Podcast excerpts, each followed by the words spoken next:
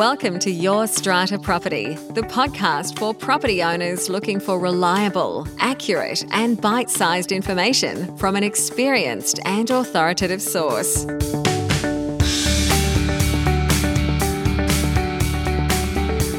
Hello and welcome to this week's podcast episode. I'm your host, Strata lawyer Amanda Farmer. It is great to be here with you this week. And what a week it has been, especially for those of us in New South Wales. We kicked off last week with the announcement that we have a Strata Commissioner. John Minns, the current Property Services Commissioner, is adding the title Strata Commissioner to his role. And we have some new legislation to have a look at. A bill has been tabled in New South Wales Parliament, which is said to be implementing some of the recommendations from a 2021 review of both the Strata Schemes Management Act and the Strata Schemes Development Act. Some of you might remember that review process. Yes, it was almost two years ago now that we were asked to let the government know our thoughts on how our legislation had been operating here in New South Wales since its commencement in 2016. This was what they call a statutory review. So the government was legally required to review the legislation after it had been in place for five years. A discussion paper was put together a list of 139 reform recommendations was drawn up, and we're now seeing 31 of those proposed in what is called the Strata Legislation Amendment Bill 2023. There's a link to that bill in the show notes for this episode. I will also link to the second reading speech, which is a bit more palatable and will help you get the gist of these reforms. We're told in that speech that this bill adopts the more pressing reforms, but it is just the beginning. The remaining reforms recommended in the review are proposed to be included in a draft bill for consultation in 2024. We're not told what part of 2024, but 2024 is the year. And those later reforms will deal with embedded networks, sustainability infrastructure, repairs and maintenance, and further improving the governance of strata schemes. We're told that our government is not going to rush these important reforms. They are complex, they are significant, and there will be consultation with residents, stakeholders, and industry to get the reforms right. But in order to deliver, what we have now is this first tranche of reforms. I've had a look at the bill, and what I've pulled out for you today are just eight big changes that I think will most impact strata owners, residents, and managers when this bill becomes law. So it's not the law yet. Some of you already asked me, Amanda, when are these changes going to be in place? It's hard to say. It can take a few months for a bill like this to travel through Parliament. It is only at the Legislative Council stage, the House of Representatives. It will need to go through the Legislative Assembly. There may be some changes proposed to the bill.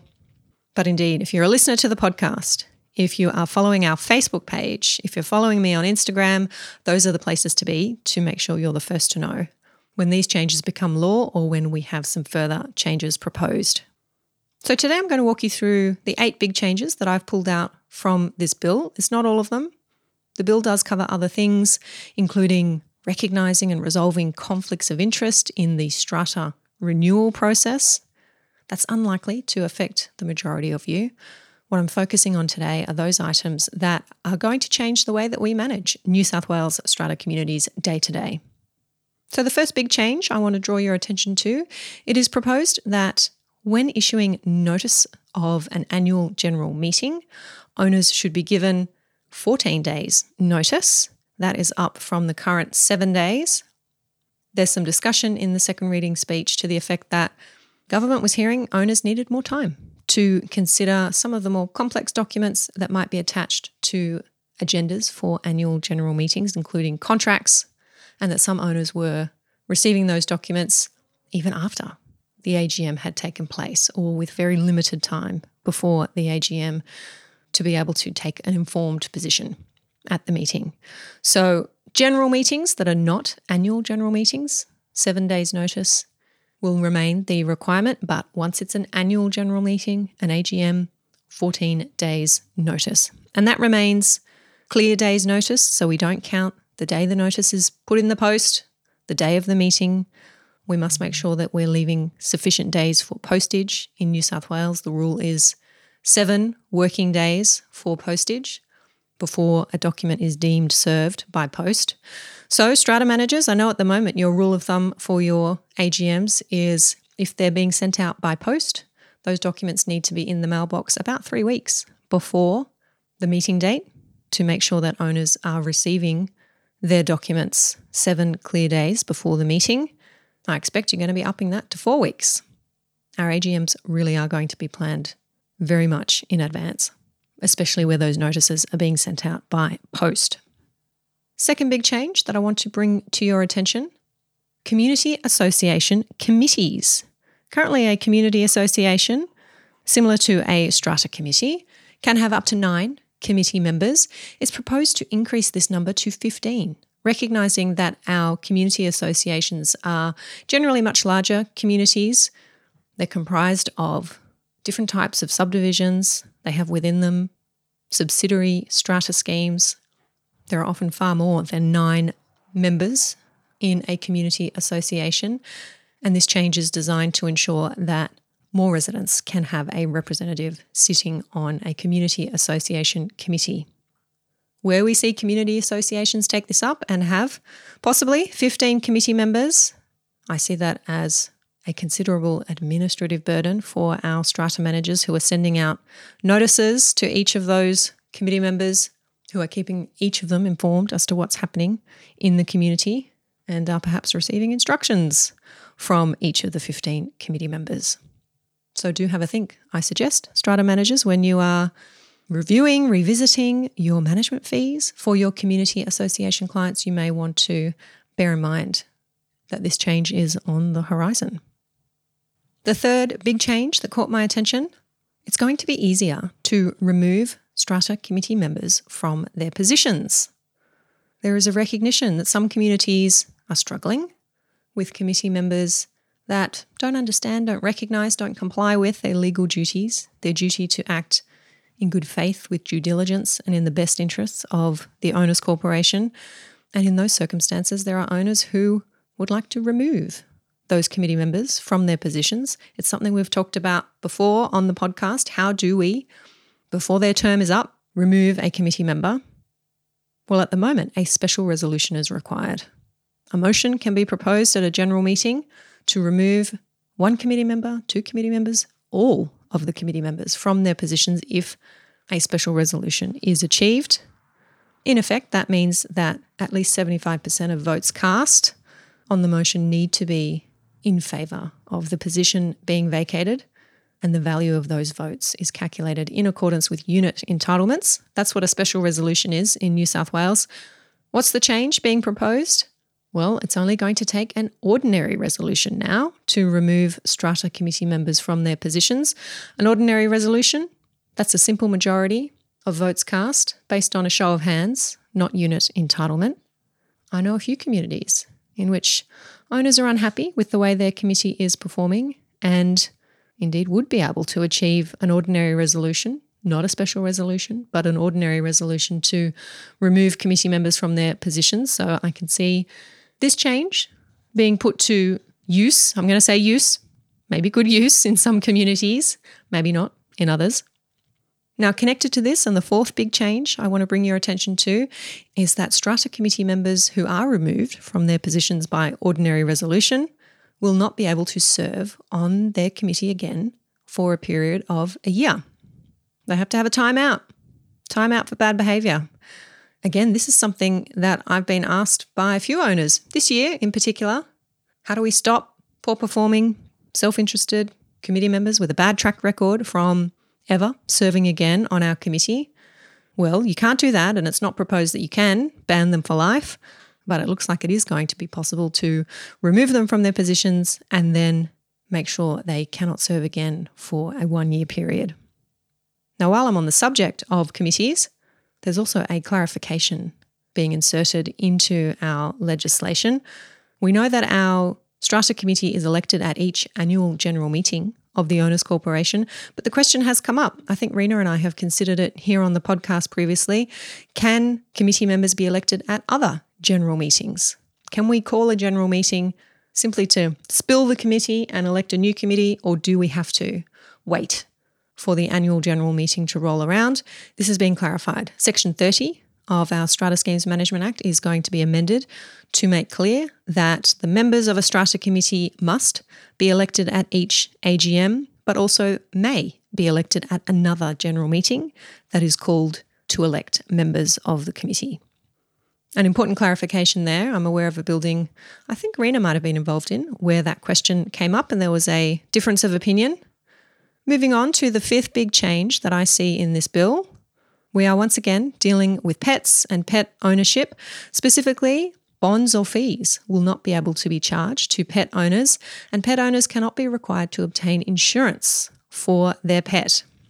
The government has heard about communities where hundreds and hundreds, apparently, of dollars were being charged in the way of bonds and fees, and this was an impediment to pet ownership. This legislation will make clear that that is an unreasonable burden on anyone who wishes to keep an animal and will be expressly prohibited. Connected to this, it's also going to be easier for those needing an assistance animal to apply for permission. It will be made clear that bylaws cannot affect the ability of assistance animals to perform their duty for example, if there is a bylaw that requires owners to carry their animal across the common property, this will not be able to prevent a vision impaired resident from using their guide dog to guide them through the common property. You'd think that was common sense. I imagine our government's heard that these kinds of restrictions are being put in place in communities and being applied to people with assistance animals. Another timely change in the context of assistance animals, it's being made clear that owners corporations cannot ask for medical or personal information about a person's disability when considering approval for an assistance animal. Instead, the owner's corporation can require evidence that the animal holds an accreditation or has received training referred to under the Disability Discrimination Act or other types of evidence that will be prescribed in the regulations but material that would breach the privacy of residents, especially when it's going to be kept on the books and records of the owner's corporation, will not be able to be requested. Now, that's specifically in the context of residents wishing to keep assistance animals. Sixth big change to draw your attention to a strata levy that is struck for the purpose of carrying out emergency repairs will be able to be made due within 14 days now, currently, the law in New South Wales is that levies cannot be made due earlier than 30 days after the levy is struck at a meeting. So that's a significant shortening of that time for levies, strictly for the purpose of carrying out emergency repairs. And yes, that term is going to be defined. Emergency repairs means urgent repairs to a building in the strata scheme that are necessary to mitigate a serious and imminent threat to the health or safety of the occupants. That's what's set out in the bill. I can see a little room for improvement there in that definition. When I posted this one on our Facebook page earlier in the week, there was some surprise expressed that amounts that may be quite large. The cost of repairs, for example, to a leaking roof might be made due and payable within 14 days. That could put a significant burden on owners, especially at a time when we're talking a lot about rising costs of living and rising strata levies but this change is indeed proposed in the bill. Seventh big change it's intended that an owner's corporation will need to obtain at least two independent quotations for proposed expenditure on any one item that is more than the amount prescribed by the regulations. Let me say that like a human being. At the moment, the current law is that buildings with more than 100 lots must get at least two quotes if they're going to spend more than $30,000 on any one item. That might be the engagement of a strata manager, engagement of a building manager. If that contract is going to be for more than $30,000, there does need to be two quotes obtained. What's being proposed here is that that same requirement be extended to all buildings, not just large strata schemes. Seems sensible enough. $30,000 is a lot of money. That figure comes from the regulations. It may change if the regulations are amended, but at the moment, $30,000 is the prescribed amount. There is a get out clause proposed in the bill. If an owner's corporation is not able to comply with this requirement to get two quotes, then the secretary must add an item to the agenda of the next general meeting to note the reasons why the owner's corporation was not able to get the two quotes. So if you can't do it, it's okay, but you've got to explain why. I expect this to be a popular change, one that is generally supported. I know many of you tell me how surprised you are that there's no requirement to get more than one quote for anything in a building that's not a large strata scheme. Indeed, how surprised you are sometimes when you find out that the strata committee has the power to approve expenditure on repairs and maintenance. The strata committee doesn't have to go to a general meeting to get those expenses approved. The strata committee has quite a lot of power to make decisions about repair and maintenance items, different, of course, if we're talking about upgrades or improvements to the common property. This part of the bill doesn't change that. Strata committees will still be able to make decisions without going to a general meeting when they're dealing with repair and maintenance issues, but it does insert this requirement to get two quotes for large items of expenditure. And the final big change that I want to bring to your attention today, it's proposed that an owner's corporation's books and records must be kept in electronic form. Now, important to note that this is not intended to be retrospective and expressly is only going to apply to records that are made six months from the date of commencement of the legislation. And it doesn't prevent an owner's corporation from keeping duplicate records in a form that is not electronic. So you can still have your hard copies, but anything new that is made or kept six months from the date this legislation starts must be in electronic form.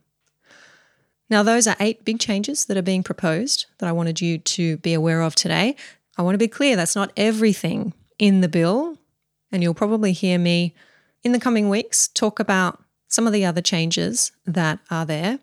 Do have a read. Head over to the show notes and access the material I'm going to link to.